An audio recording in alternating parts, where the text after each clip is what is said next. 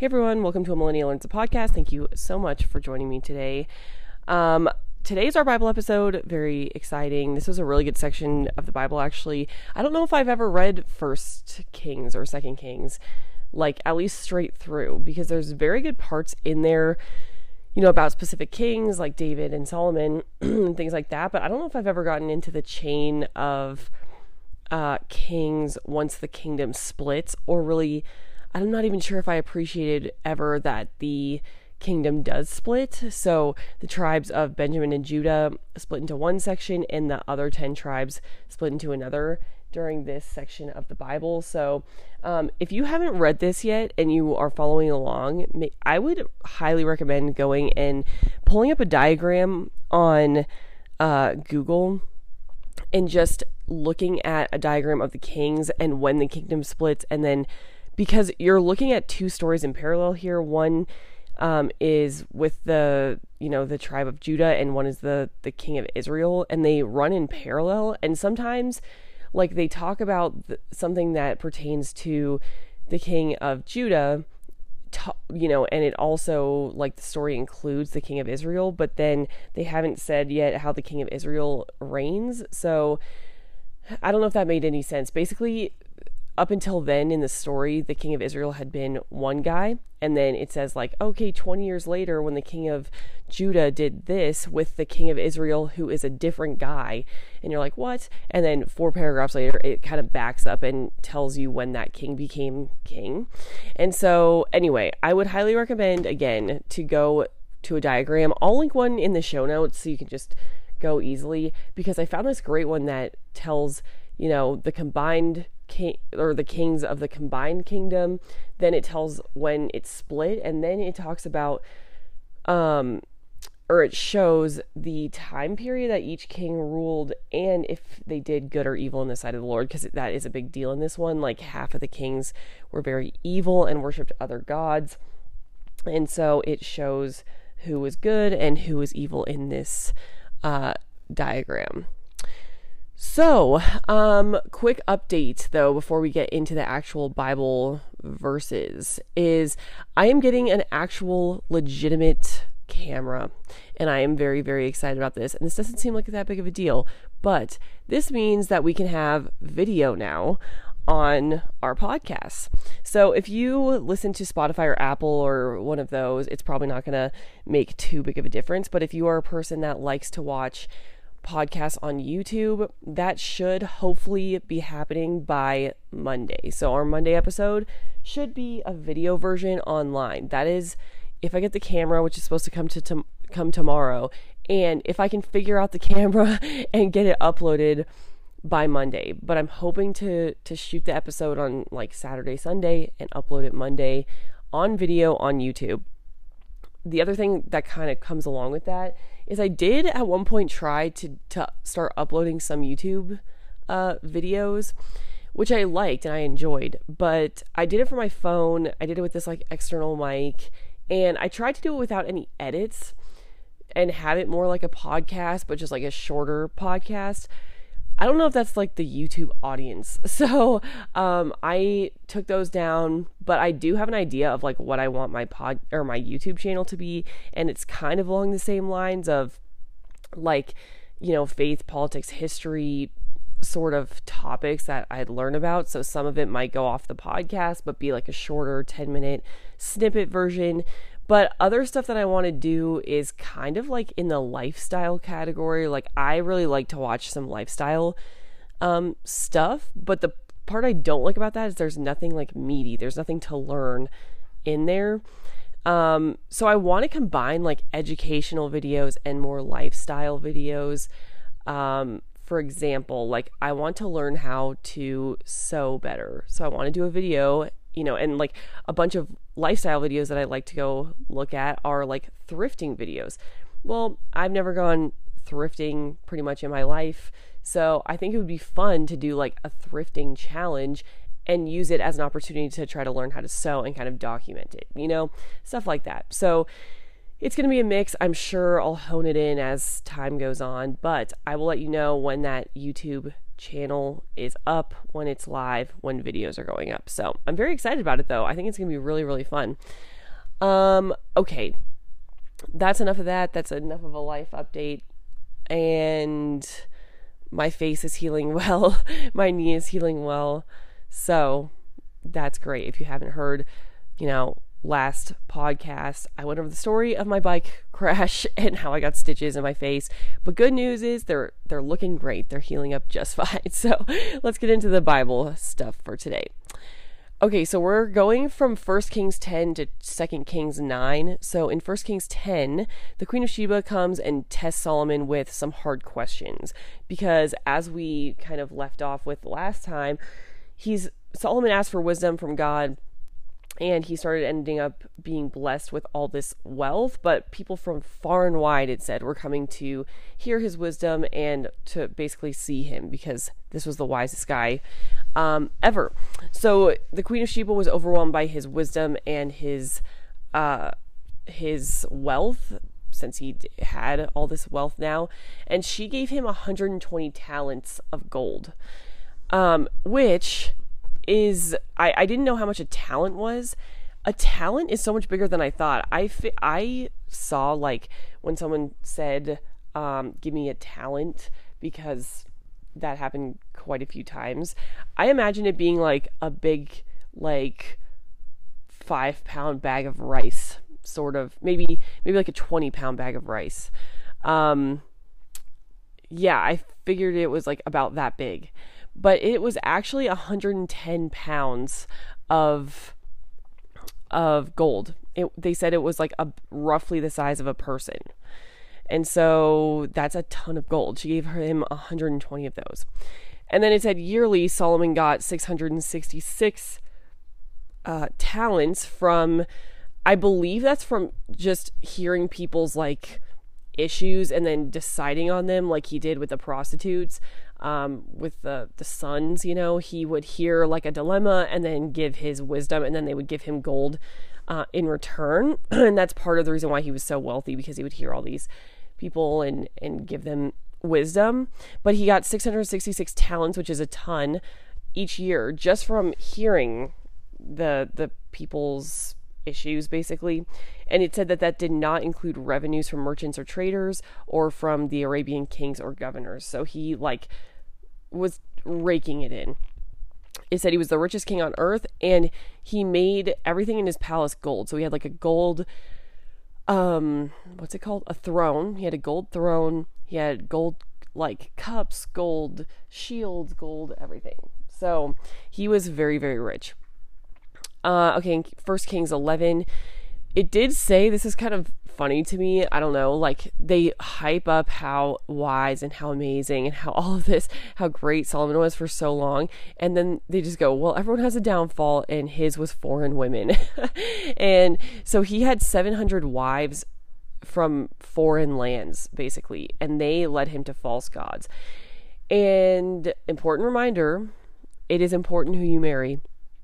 And if you have 700 people well, okay, I guess my, my theory and what I've been told as advice is the person who you marry is going to lead you to God or away from God. And he had 700 wives that led him away from God. and they led him towards these false gods, idols, Baal, different, you know, all these different gods, but not the one true God. So, because of this, God said that he will rip away the kingdom and give it to one of Solomon's subordinates. But because of his love for David, uh, Solomon's dad, he God would not do that during Solomon's lifetime. He would do it during his son's lifetime. So then God raised up adversaries against David, and uh, they were named Hadad and Rezon. If I pronounce any of this wrong, I'm very sorry. This is just the beginning. There are so many names and places in this to try to pronounce. So I am 100% sure I will be mispronouncing some. And you know what the worst thing is is I go in the Bible app and I make sure I have it down like how to say it, but by the time I take notes and record this, like the pronunciation that I have learned is just gone and I just say it wrong. So maybe I need to do like a key before um, in my notes with like a phonetic pronunciation of all these. But anyway, okay, so he caused, uh, God caused adversaries to raise up. And this is basically the start of like Israel then fighting with surrounding areas. So Rezon ruled in Aram, uh, or Aram, and Aram was then hostile towards Israel all throughout Solomon's lifetime.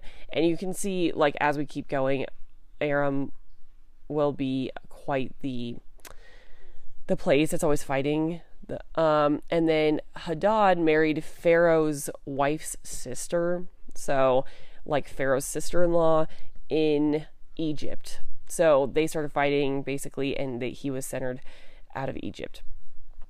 Um, actually, I think he came back from Egypt. He was staying in Egypt for like a short amount of time, but anyway, so there's two. There's now two adversaries. Okay, and then Jeroboam rebels against Solomon. So there's this whole prophecy that we see where Ahijah, or no, Ahijah is a prophet and he's wearing a new cloak. Um, he, Jeroboam is, is like traveling and this prophet runs into him on the road. He rips his cloak into 12 pieces and gives 10 of them to Jeroboam. And he says, one of, like, you will take these 10 tribes and one of them will stay with Solomon. So I believe, because I was confused why they didn't really like divvy up the 12. I saw a Bible commentary that said that the capital of Judah was basically a given um, to stay with Solomon because it was the capital city, and so that one stays loyal to Solomon. And so the other one was Benjamin that would go over an ally with Solomon, but then the other 10 would fall to Jeroboam. Um, then Solomon tried to kill Jeroboam because, you know, because of this like prophecy that happened, because of all of this. And then Solomon reigned for 40 years. He died, and his son Rehoboam succeeded him as king. So now we have still a united kingdom under Rehoboam, but things are getting a little sketchy with Jeroboam here. So, okay, First Kings 12, Jeroboam led a group saying, Hey, uh, your father Solomon put a heavy yoke on us. There was a lot of harsh labor, there was a lot of like forced I don't know, it was just a heavy, heavy yoke, it said. And so they wanted it to lighten the harsh labor. Well, Jeroboam, or sorry, Rehoboam went and got advice from two groups of people. One were elders, and then there was a group of young men. And the elders said, Yes, you should lighten the load. Like you should go back and say, um, I'll make your, your yoke lighter. But the young people said, No, you should go back and say, I'm going to make, like, remember my father's harsh load? I'm going to make it even worse. And so he was basically a fool and he went and said he followed the young men's advice instead of the elders' advice, which, you know, you can tell is not going to turn out that well. Like, it's probably good to follow elders' advice, just throwing it out there. Um, but because of this, Israel went into rebellion led by Jeroboam. So this is where the 10 tribes actually did split off and stayed loyal to Jeroboam. And then Benjamin and Judah were part of, or were um, loyal to Rehoboam. If you hear my cat in the background, he is throwing a fit right now. Um, okay, so then Jeroboam didn't want to have people switch sides by going to high places to worship. Now, the reason for this was all the places to worship were in Jerusalem, which was in Rehoboam's like new territory, basically. So he didn't want people to go worship there, see Jerusalem and all the people that were loyal to Rehoboam, and then have an opportunity to basically like switch allegiances to Rehoboam and leave Jeroboam's area. And so he ended up making two golden calves for people and set them up in two of his cities in his territory, and then started having people go worship there. And then he also made his own festival, just like because he wanted to, not for any day or any remembrance or anything. Like it wasn't a festival that God had ordained. It wasn't a festival that even anything it was like remembering anything. He just like set one up, which if you read the importance of festivals, you know, whoa. Um earlier in the Old Testament, this is like not okay okay, First Kings 13. So there was a man of God from Judah. He prophesied to Jeroboam saying that uh, someone, a son will be born named Josiah. uh, that Josiah will be born to the house of David. And it says, On you he will sacrifice priests of the high places who make offerings here. So he went to like the false, um, you know, the false altars to these bad high places. Um, okay, so there was a prophecy Josiah, house of David, he will sacrifice all the priests of these high places. Okay, so then he said that there will be a sign that this is true and the altar is going to split apart.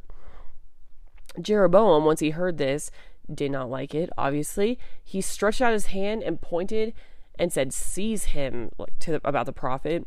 And his hand immediately shriveled up, the altar split in half, and ashes poured out from the sky. And that was the sign that it was true.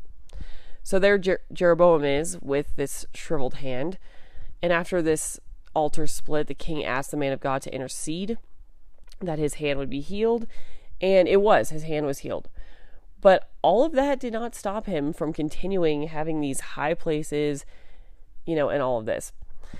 Then there's this whole story that, like, right after his hand is healed, that the the Bible goes into then and said the man of God was commanded, like the man of God left, um, because he was commanded not to eat or drink from Jeroboam.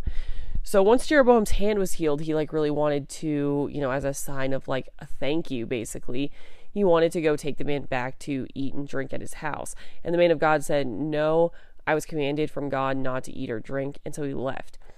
So another prophet came chased him down the road and said, Hey, I actually heard from God and I'm a prophet too. And I heard from God that you must eat and drink. So the man of God, the original original prophet, came back and ate.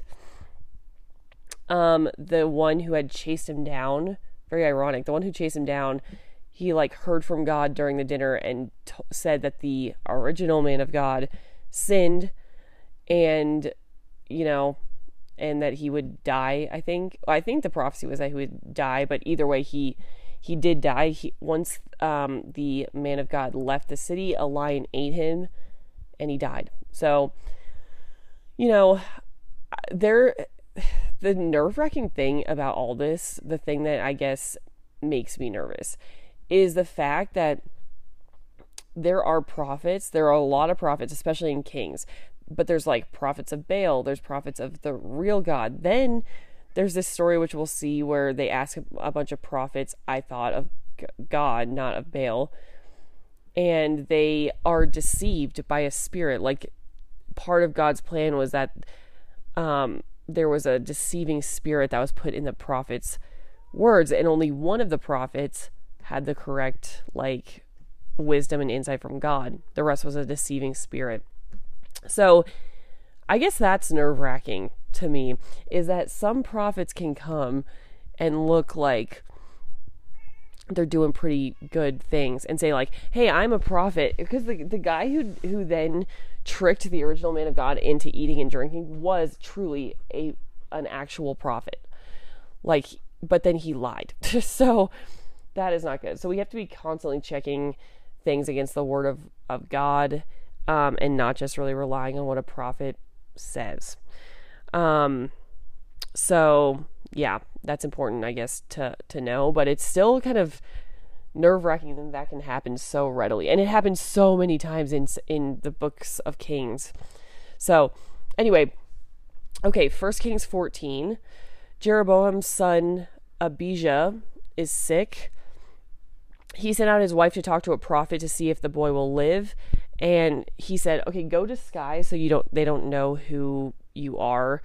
But um, Ahijah, they have very similar names. Ahijah is the prophet, and he's very old. He's blind from old age, and so the plan was that um, Jeroboam's wife would dress up and in disguise so that the prophet couldn't tell who she was and basically who she was asking about. But God told Ahijah immediately um, who it was. So he pulled this boss move where as soon as she was just like walking up to the door, basically, he goes, um, Why is Jeroboam's wife here? and basically called her out.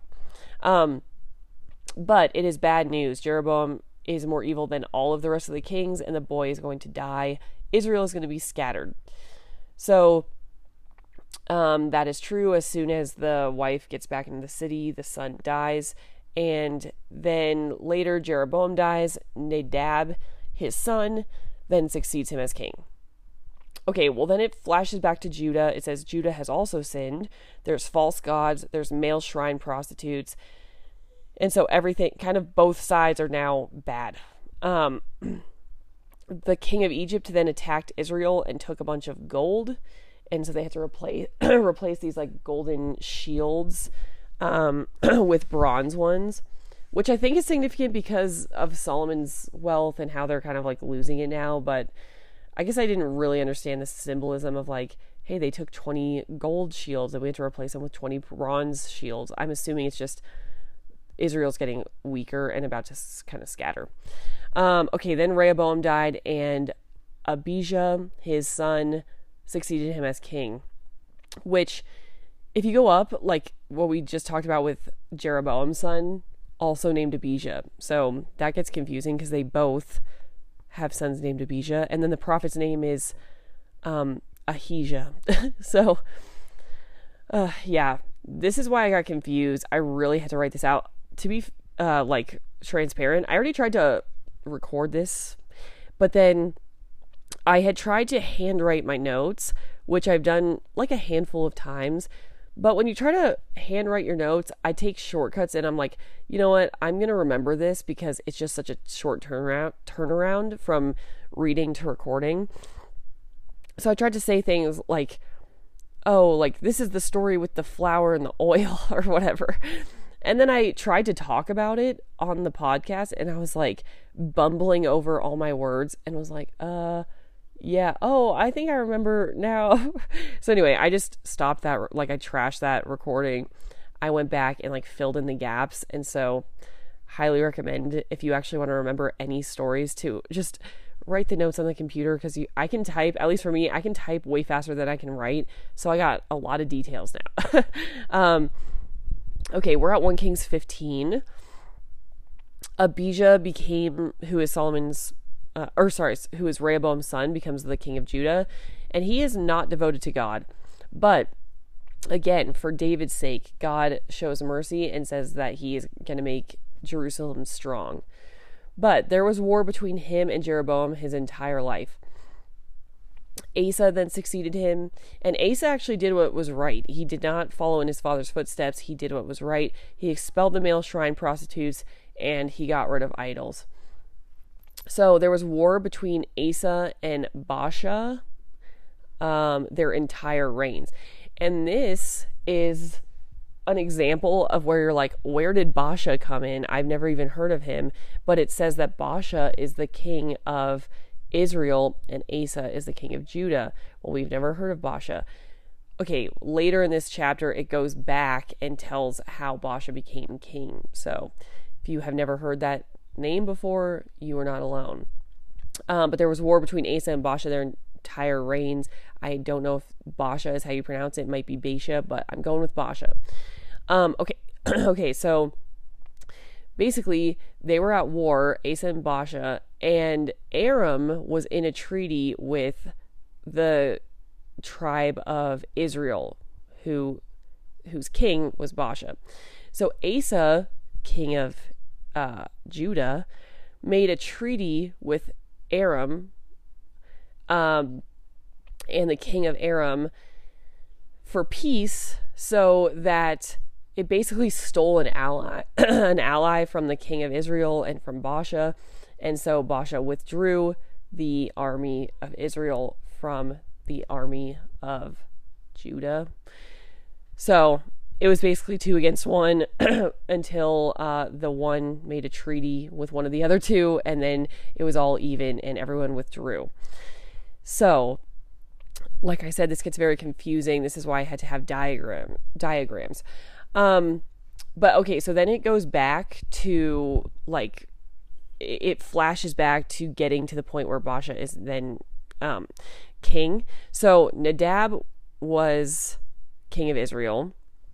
And let's see who he succeeded. So he, he succeeded Jeroboam. So Nadab succeeded Jeroboam. He was the king of Israel and he was very evil. Then uh, Baasha ended up killing Nadab and then killed uh, Nadab's entire family. Um, and this is a common theme too. When a new king came in, they tended to completely obliterate the old king's whole family. So honestly, like being the king's family was a risky position because a lot of them, like one of them that is coming up, only reigned for seven days, and then his whole family like got killed. I think so. Um, okay, First Kings sixteen. There was a prophecy to Je- Jehu um, that the house of Baasha will be wiped out. Um, Baasha's son, named Elah, is now the king. Um, and then Zimri, one of Elah's officials, plotted against Elah and killed Zimri and became king. So this is like a quick succession of a bunch of kings of Israel. They all killed each other. So, um, well, I guess Elah was Baasha's son, was king, and then Zimri killed Elah. And again, uh, as soon as Zimri became king, he killed off Baasha's entire family. Um, Zimri reigned seven days.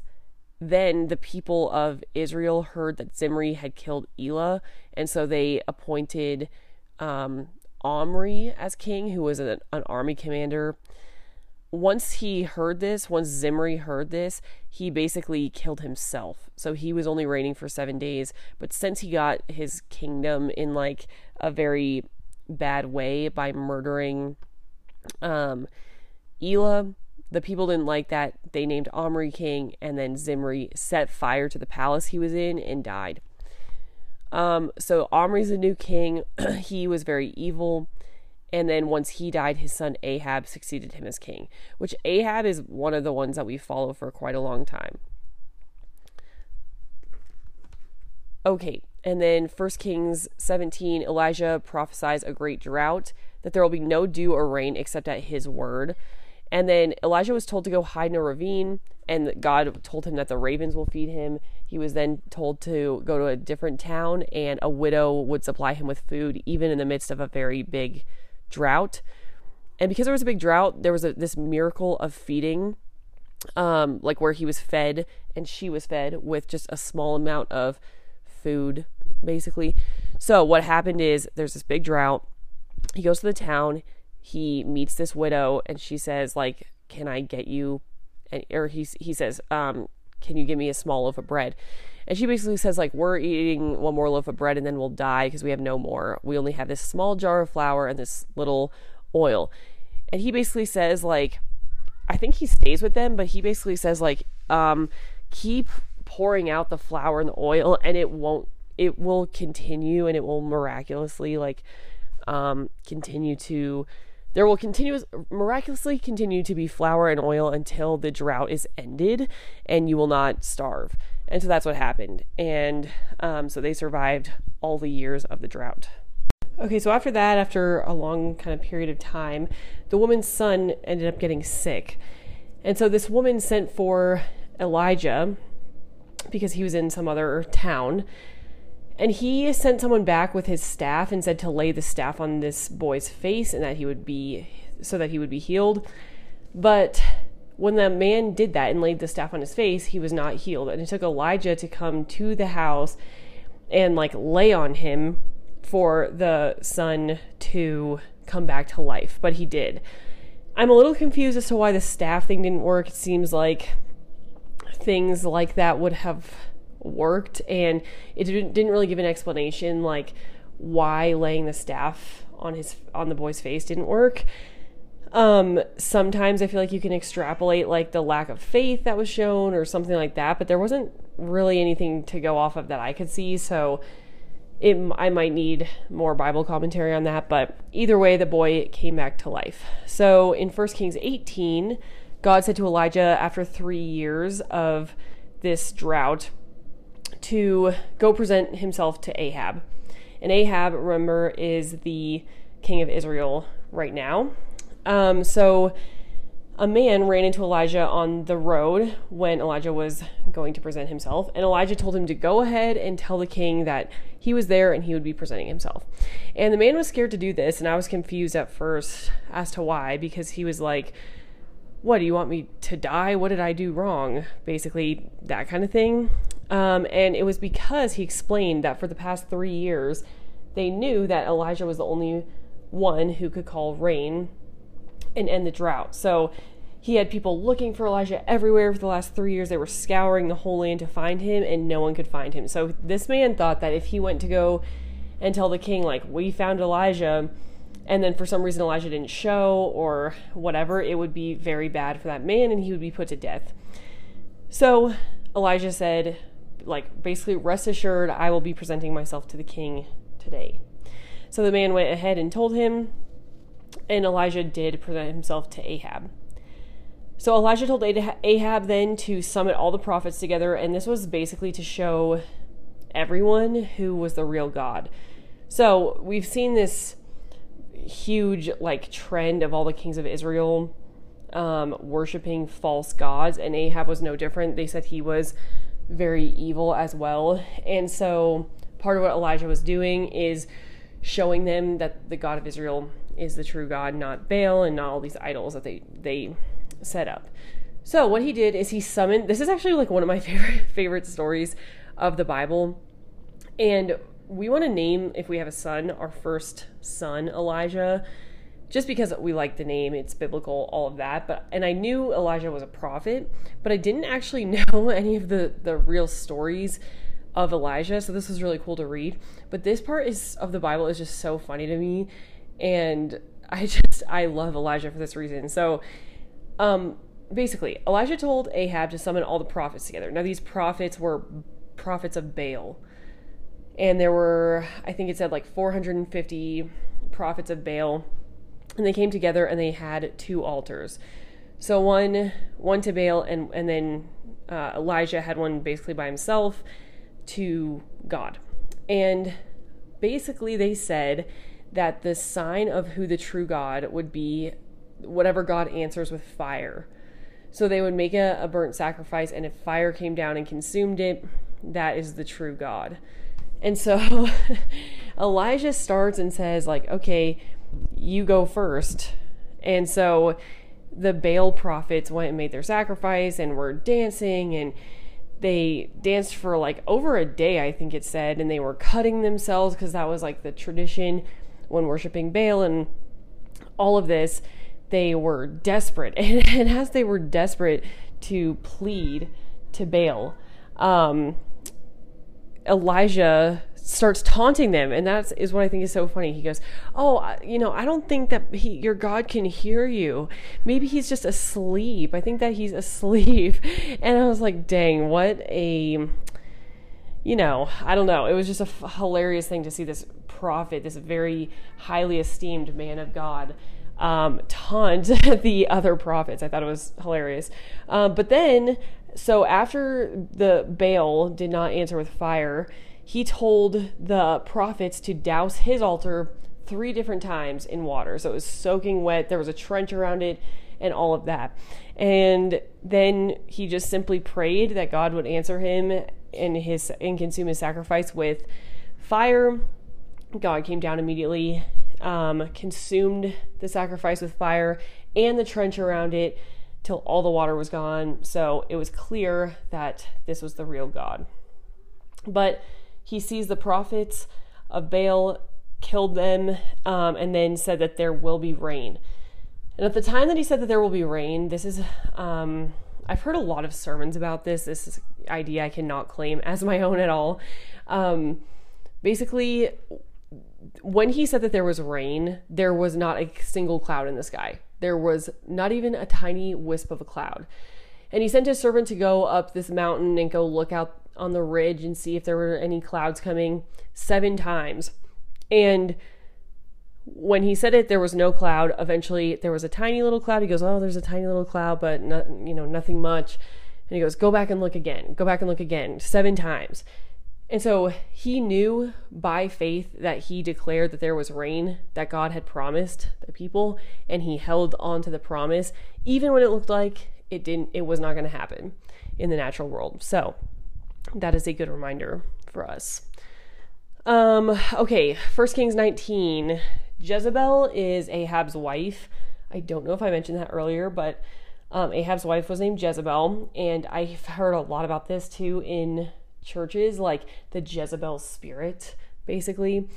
Um, which means, you know, I didn't really know what that was referring to. I knew it was like someone evil, but now I know it is Ahab's wife. And the reason it gets that name, the Jezebel spirit, and all and you know it has a terrible terrible connotation is because of the story we are about to go over in 1 kings 19 um, jezebel was told everything by ahab um, about basically how his prophets were all killed and how um, elijah you know made or god came down in fire um, on elijah's altar and all of that so jezebel heard about this from Ahab and threatened to kill Elijah.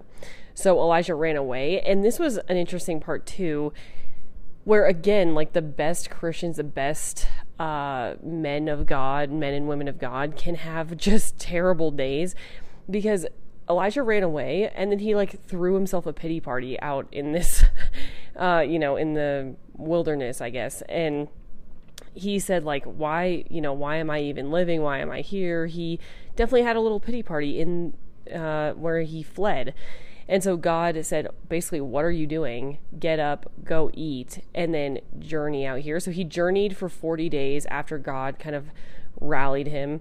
And then as kind of an encouragement i think the lord said okay elijah get up. The lord is about to pass by. And so he did. Elijah was told to go back to the desert of Damascus and he was told to anoint three different people. So he was told to anoint Hazael, Hazael, king over Aram.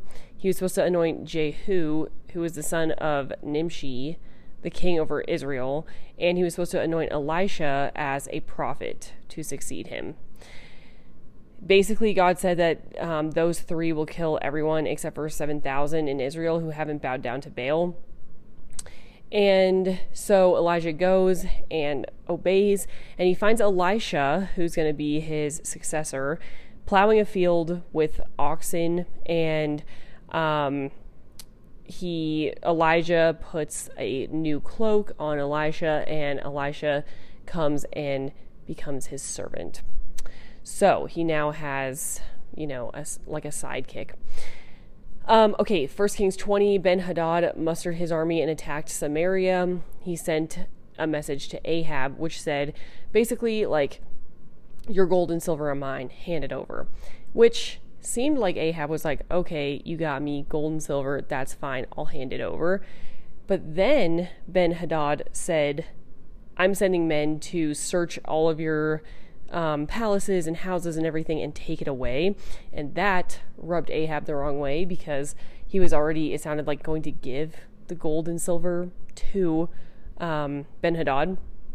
So then Ahab also mustered his army.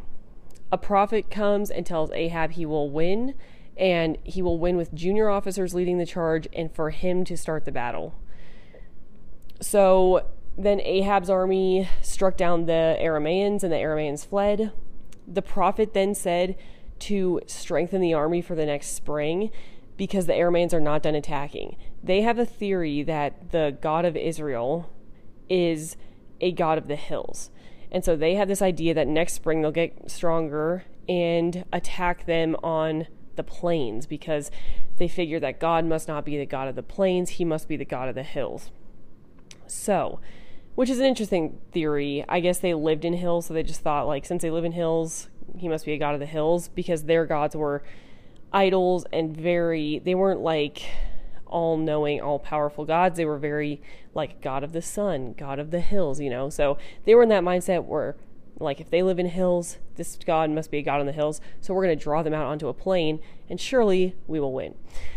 Well, they didn't. Um, Ahab still won the next spring in the plains. And when they won, Ben Hadad asked for his life to be spared. And he makes a treaty with Ahab, and Ahab spares him. Okay, all of that seems kind of normal. But then you flash to this story where it's prophet, and I don't think it names the prophet, it just says a prophet, turns to another prophet and says, Strike me, and like strike me with your sword to injure him and the other prophet says, No, I won't do it.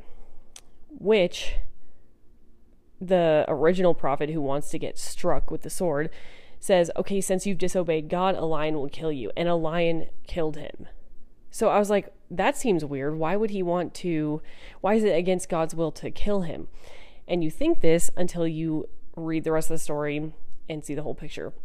So the original prophet turns to another prophet, a, a different one than the original, and says, Wound me. He was wounded by another man.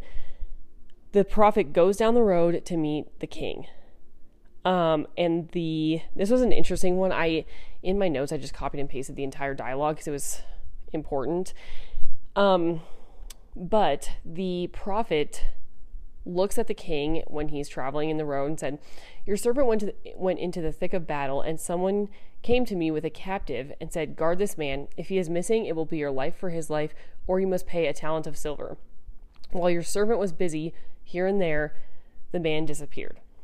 And so then it says the king of Israel, who's Ahab, says, That is your sentence. You have pronounced it yourself. Implying that, okay, well, obviously, if you agreed that the price is a talent and the man was missing, you owe a talent. Like you just said that. And so the prophet says, Exactly, you have set a, a man, wait, you have set free a man I had I determined to die. That's what the prophet told back to the king, that God said. So he said, You were basically too easy on Ben Hadad. God didn't say to spare him, and so he spared him unnecessarily. So at this, Ahab went back to his palace and sounded like he was sad. Uh, 1 Kings 21, Naboth won't give Ahab his vineyard. Okay, so yeah, this is a story um, another one about Jezebel. So there was a man named Naboth. I'm going to call him Naboth. I think I just pronounced it wrong as Naboth. uh, but Naboth won't give Ahab his vineyard when Ahab, who is a king, asked for it because he says, Hey, this is like a great location. I want to grow my vegetables. Will you give me your vineyard? And Naboth says, No, this is my family inheritance. I'm not going to give it to you. Jezebel got mad. She's always meddling in Ahab's affairs. And Jezebel got very mad and said, I will get it for you. So she told Naboth, I mean, sorry, she told the leaders of the town that Naboth lived in, or their town, um, to a feast and have him at a seat of honor, basically celebrate Naboth and Naboth. Oh gosh, I don't know. Um, but to celebrate him basically. And then in the middle, when he's like drunk and everyone's eaten and drank and all of this, then accuse him and tell him that they disrespected the king and then go stone him. So all of that happens and they stone him and they take uh, Jezebel and Ahab take this man's vineyard. So, because of this, Elijah prophesies to the king that he's going to die because he killed a man in order to take his property. Well, then Ahab tore his clothes, was wearing a sackcloth, fasted, all of the traditional grieving stuff we've been over and we've seen for the the previous part of the Old Testament.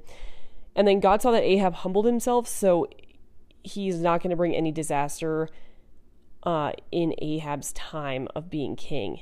Any disaster that will come will be after Ahab.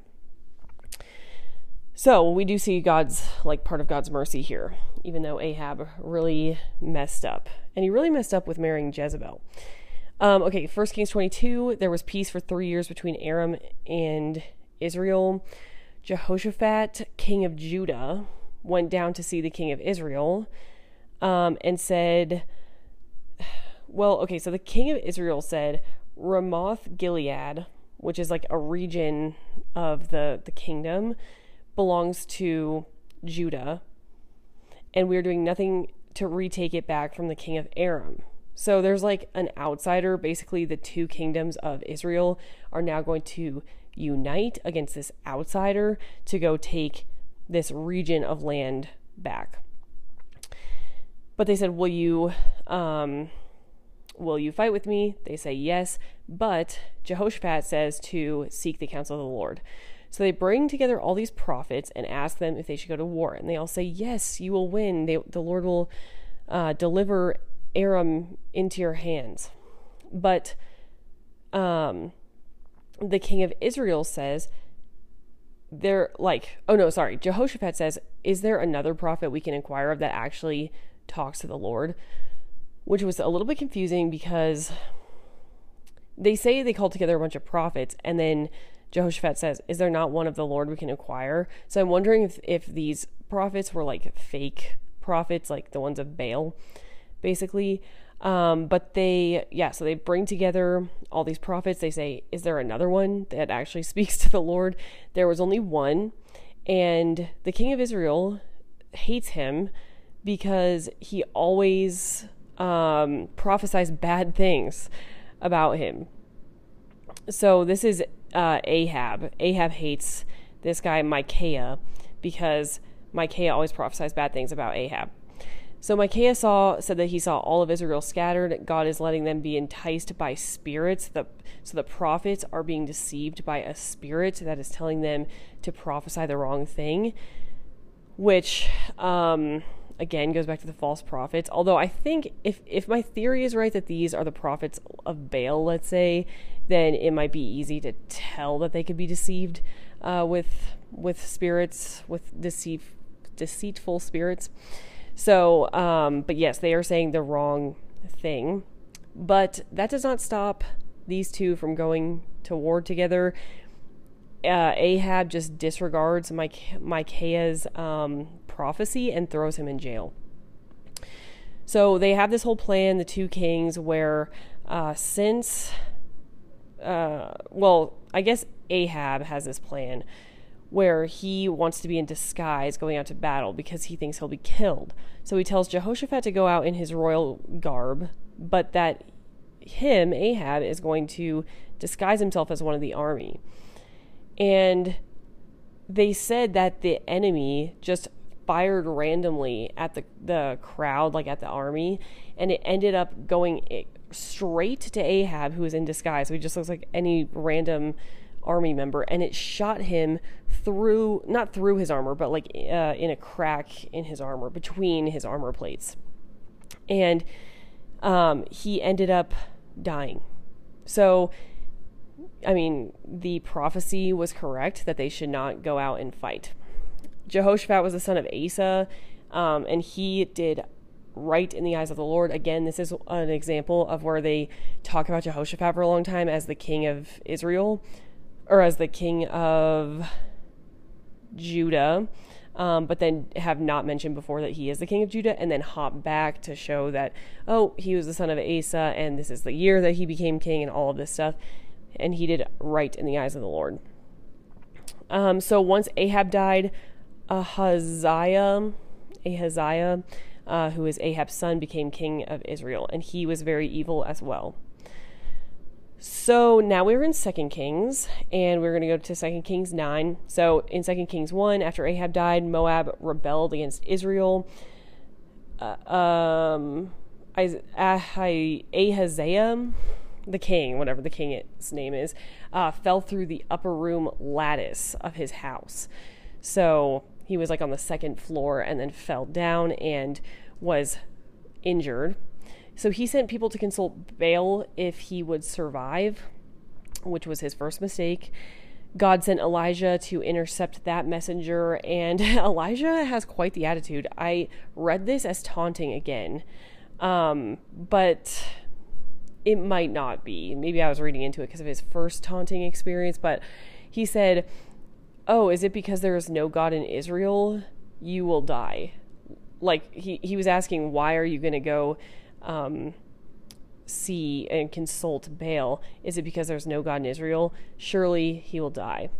Um, so there is then a test of Elijah. A captain is sent with 50 men to tell Elijah to talk to the king. And Elijah basically calls God down and and they say is this like a real god? And those men and the captain are all consumed with fire. This happens another time because he sends another captain with 50 men. Um, and then the king who wants to talk to elijah sends a third captain to beg to talk to the king. The angel confirms and says you can go talk to the king. And he goes. The king dies and Jor- joram joram becomes king who I believe is his son. In 2 Kings 2, Elijah and Elisha go to Beth- Bethel. So I always have pronounced this Bethel because of like Bethel Church. But whenever I go on the Bible app, they pronounce it Bethel. So that's how I'm going to do it. Uh, Elijah and Elisha go to Bethel, then Jericho, then the Jordan. God leads them around. And everywhere they go, someone comes up to them and says, Do you know God is taking Elijah today? Or they say that to Elisha. And Elisha already knows. So they already know that he is going to be taken up without dying and they both know it's going to be today. They also, I want to talk about the point where they casually and miraculously cross the Jordan multiple times. So, so we always hear about like the Red Sea, you know, the parting of the Red Sea and parting of these waters. Like there's many miracles of parting water, and but we really hear about the, like the Red Sea one, but we never, I don't I, at least maybe I'm out of the loop, but I've like never heard of all of Elisha's Elijah and Elisha's miracles because they need to cross the Jordan and they just put their cloak in the water and the water all like parts and they walk through. And I mean, that is miraculous and it happens multiple times. So then Elisha, knowing that Elijah is about to go up and be ascended into heaven, basically. Um, he asks for a double portion of Elijah's spirit when he's gone. and Elijah says, Well, if you see me being taken, then yes, you get that. If not, then no. And Elisha saw a chariot of fire take him up, and so he got double portion of Elijah's spirit. Um, some men in that town who also saw this wanted to go search for him, which is very useless. And Elijah, Elisha even said, "Yes, that's useless because he's been taken up." And they say, "Well, maybe God's like spit him out in another valley or something. We'll go look for him." So that was kind of dumb, but he just let them go and was like, "Well, you know, fools are going to do what fools are going to do," basically. Um, and then Elisha, there was a river in the town that was poison, like they couldn't drink it. It was undrinkable. And so Elijah or Elisha poured water, uh, salt in the water and healed it as another miracle. Um, and then this was a weird story, and I heard this on Joe Rogan. Actually, he references this like, well, he references it a lot, and it is very confusing. So I might do a whole podcast episode about like what this means because Elisha, who just got a double portion of Elijah's blessing, is doing all these miracles, is so wise. A couple boys came out and made fun of him and called him Baldy. They're like, hey, Baldy, there goes Baldy. And he called out bears to attack them and kill them and like maul them to death, which seems uh, not like you would want to do. But I don't know. It might have been something that is not condoned. Um, but yeah. So that was an odd one. But then let's see. Okay, Second Kings 3, Joram is now king of Israel. He got rid of some of the gods, but not all, so it was progress. Um, the kings are uniting to fight, and they call Elisha. They're uniting to fight against Moab, the two sides of Israel to fight against Moab because they are revolting. And Elisha says, that the Lord says that they will overthrow Moab. And they do, and the king of Moab ends up sacrificing his firstborn, which was a sad story to read about. Um, okay, Second Kings 4, a woman says that her husband was a prophet. The um, the man died, and now a creditor is coming after her sons to uh, sell them into slavery to pay the debts. And he said, What do you have of value back at your home? And she said, Well, all I have is this like small jar of olive oil. And she says, or uh, and Elisha says, Go ask your neighbors for oil and, uh, or sorry, no, go ask your neighbors for jars and get as many jars as you can. And then start pouring the small thing of olive oil into each one of the jars you get from your neighbors and the oil will not stop pour, uh, flowing until you run out of jars, which um, I think says a couple things. And I've maybe this is from a sermon I've heard a long time ago, but the two things that came to mind were like, first of all, you need community because the jars are going to stop. I mean, the oil is going to stop once the jars are gone. If she only had one person in her community that would be willing to give her a jar, she could only have one jar of oil. So I think it emphasizes the need to have a community around you, which honestly I'm not the best at. Like I t- did a YouTube video and I'll probably do another one that I repost about finding a Bible study and I like just recently found a Bible study that I like. I feel like it's really hard to find one of people my age that I enjoy hanging out with. And so that's been kind of hard. My Bible study now is like not people of my age, basically. Um, it's like, I don't know, 50 year old, maybe like 40 year olds and up. And so it's just been, which I love them. I, I think it's really great. But it's also like, I have not had much luck with Bible studies. You know, in college, I didn't like it. I didn't like it in, you know, after college, and just now I'm finding a good Bible study. But my Bible study issues are a side note. Um, I think it's important to have community around you. Uh, and then, what was the other point of this? Well, it's another miracle again, so I guess just that it doesn't seem naturally possible to have a small jar of oil and then pour it into many, many jars, you know? Uh, so she could have laughed it off, as we will see. I think I think it's in this section. We'll see someone kind of laugh off a miracle. She could just be like, "Oh, that's ridiculous," and go about her way. But she was at a point of desperation. She needed this miracle, and she did it, and it worked. Um. So then another story in this: Elijah frequented this house for meals, uh, and the woman who gave him meals made him his own room and showed him a lot of kindness. And he said, Well, you've all done all this for me. What can I do for you? And she said, I don't really need anything. But he said, um, In about a year, you're going to get have a baby. And eventually, once the boy grew up a little bit, the boy gets sick and died. And this woman comes back to him and says, like, I didn't even ask for a kid, but you gave me one and then killed him. Like, that seems ridiculous. So, um, Elijah ends up bringing him back to life by again laying on him and bringing him back to life. Then there's another miracle where there's a, a story where there's a huge pot of stew and people put bad roots and plants in it on accident. And Elijah puts flour in and miraculously fixes the stew. And then the last miracle in this story is that there was another miracle where a small amount of bread fed hundreds. This is very reminiscent of the one that Jesus had with like a couple loaves of bread and a couple fish, fed hundreds of people. There was a small amount of bread that fed hundreds. Okay, in 2 Kings 5, Naaman was the army commander of Aram. He was a good soldier, they said, but had leprosy. Then a young girl from Israel that raiders had captured from Israel was uh, Naaman's wife's servant. And that girl told the wife of Elisha I mean, told the wife of Naaman about Elisha and said that he could heal Naaman. So Elisha was called, said to Naaman, Go wash yourself seven times in this certain river.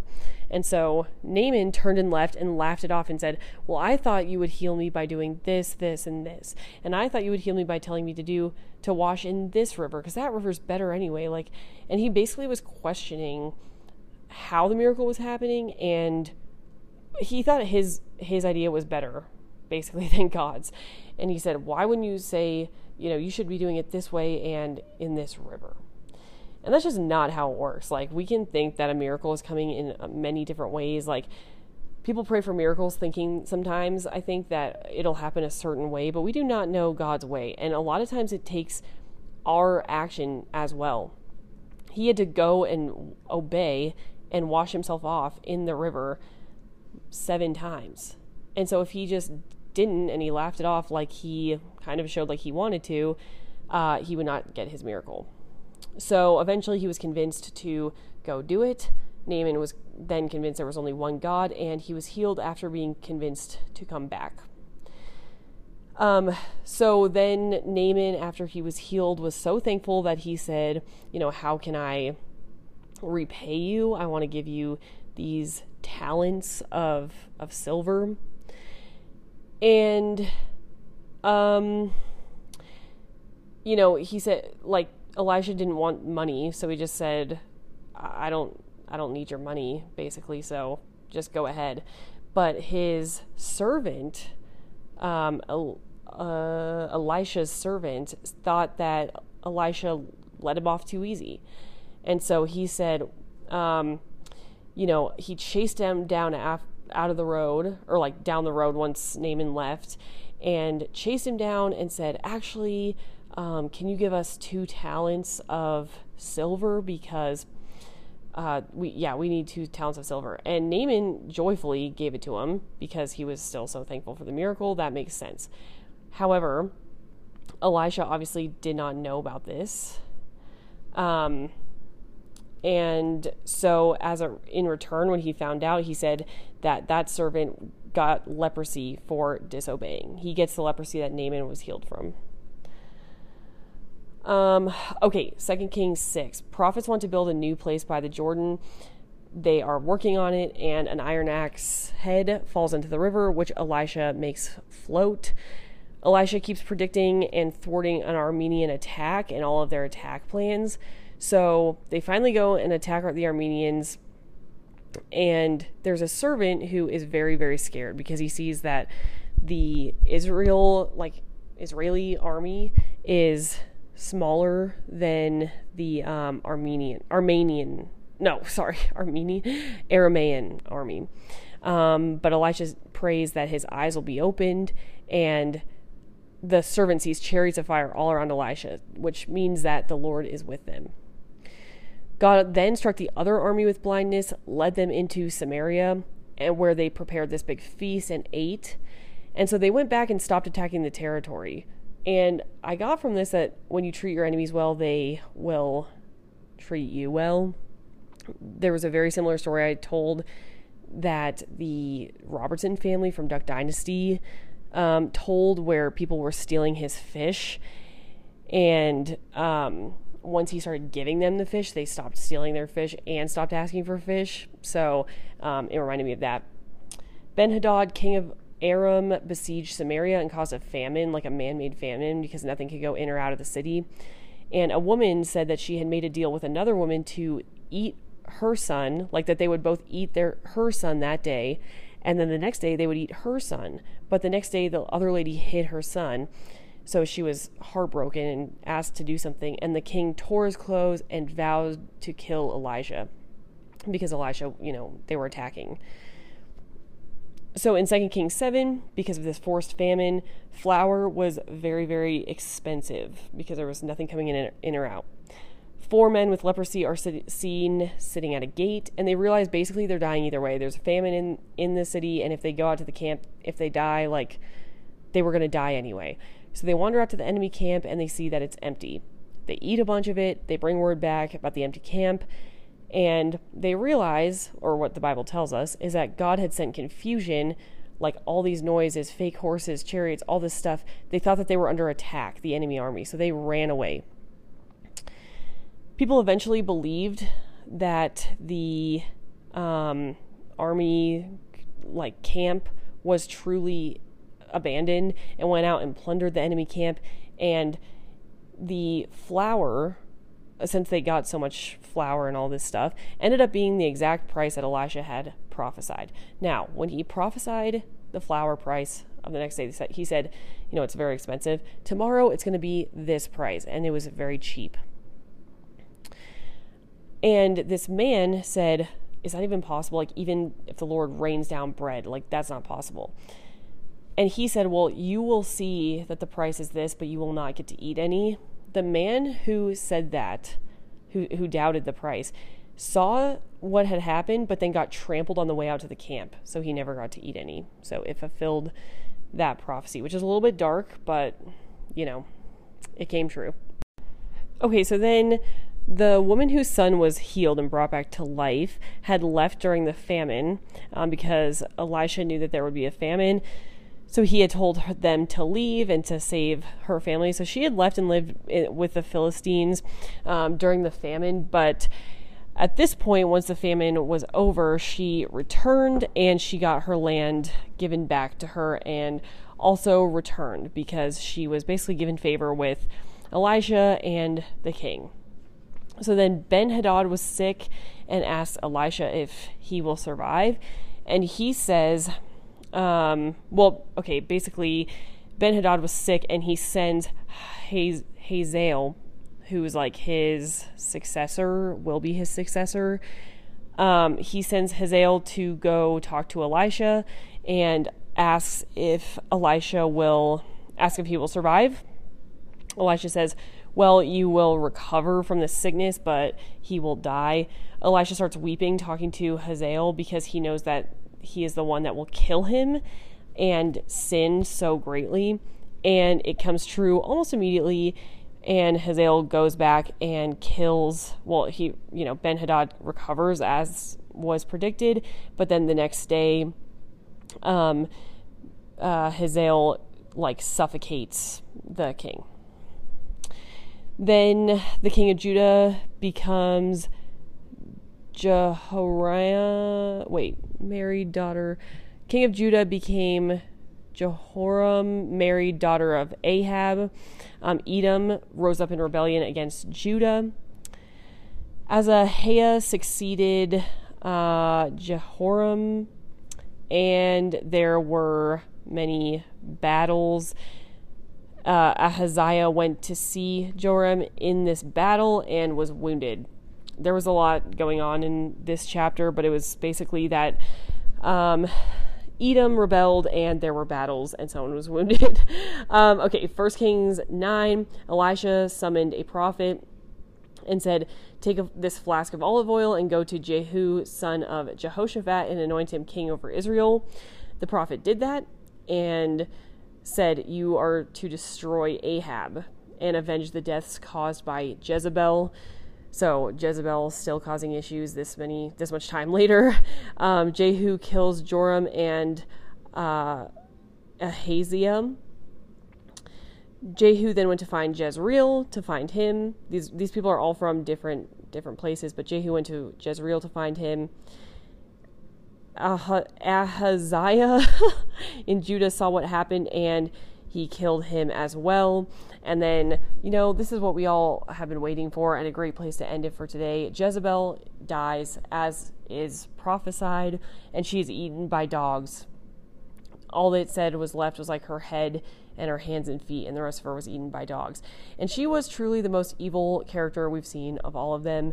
The kings did a lot of evil, but she was way more evil than any of them. So, good ending, good stopping point. First Kings 9, Jezebel finally dies.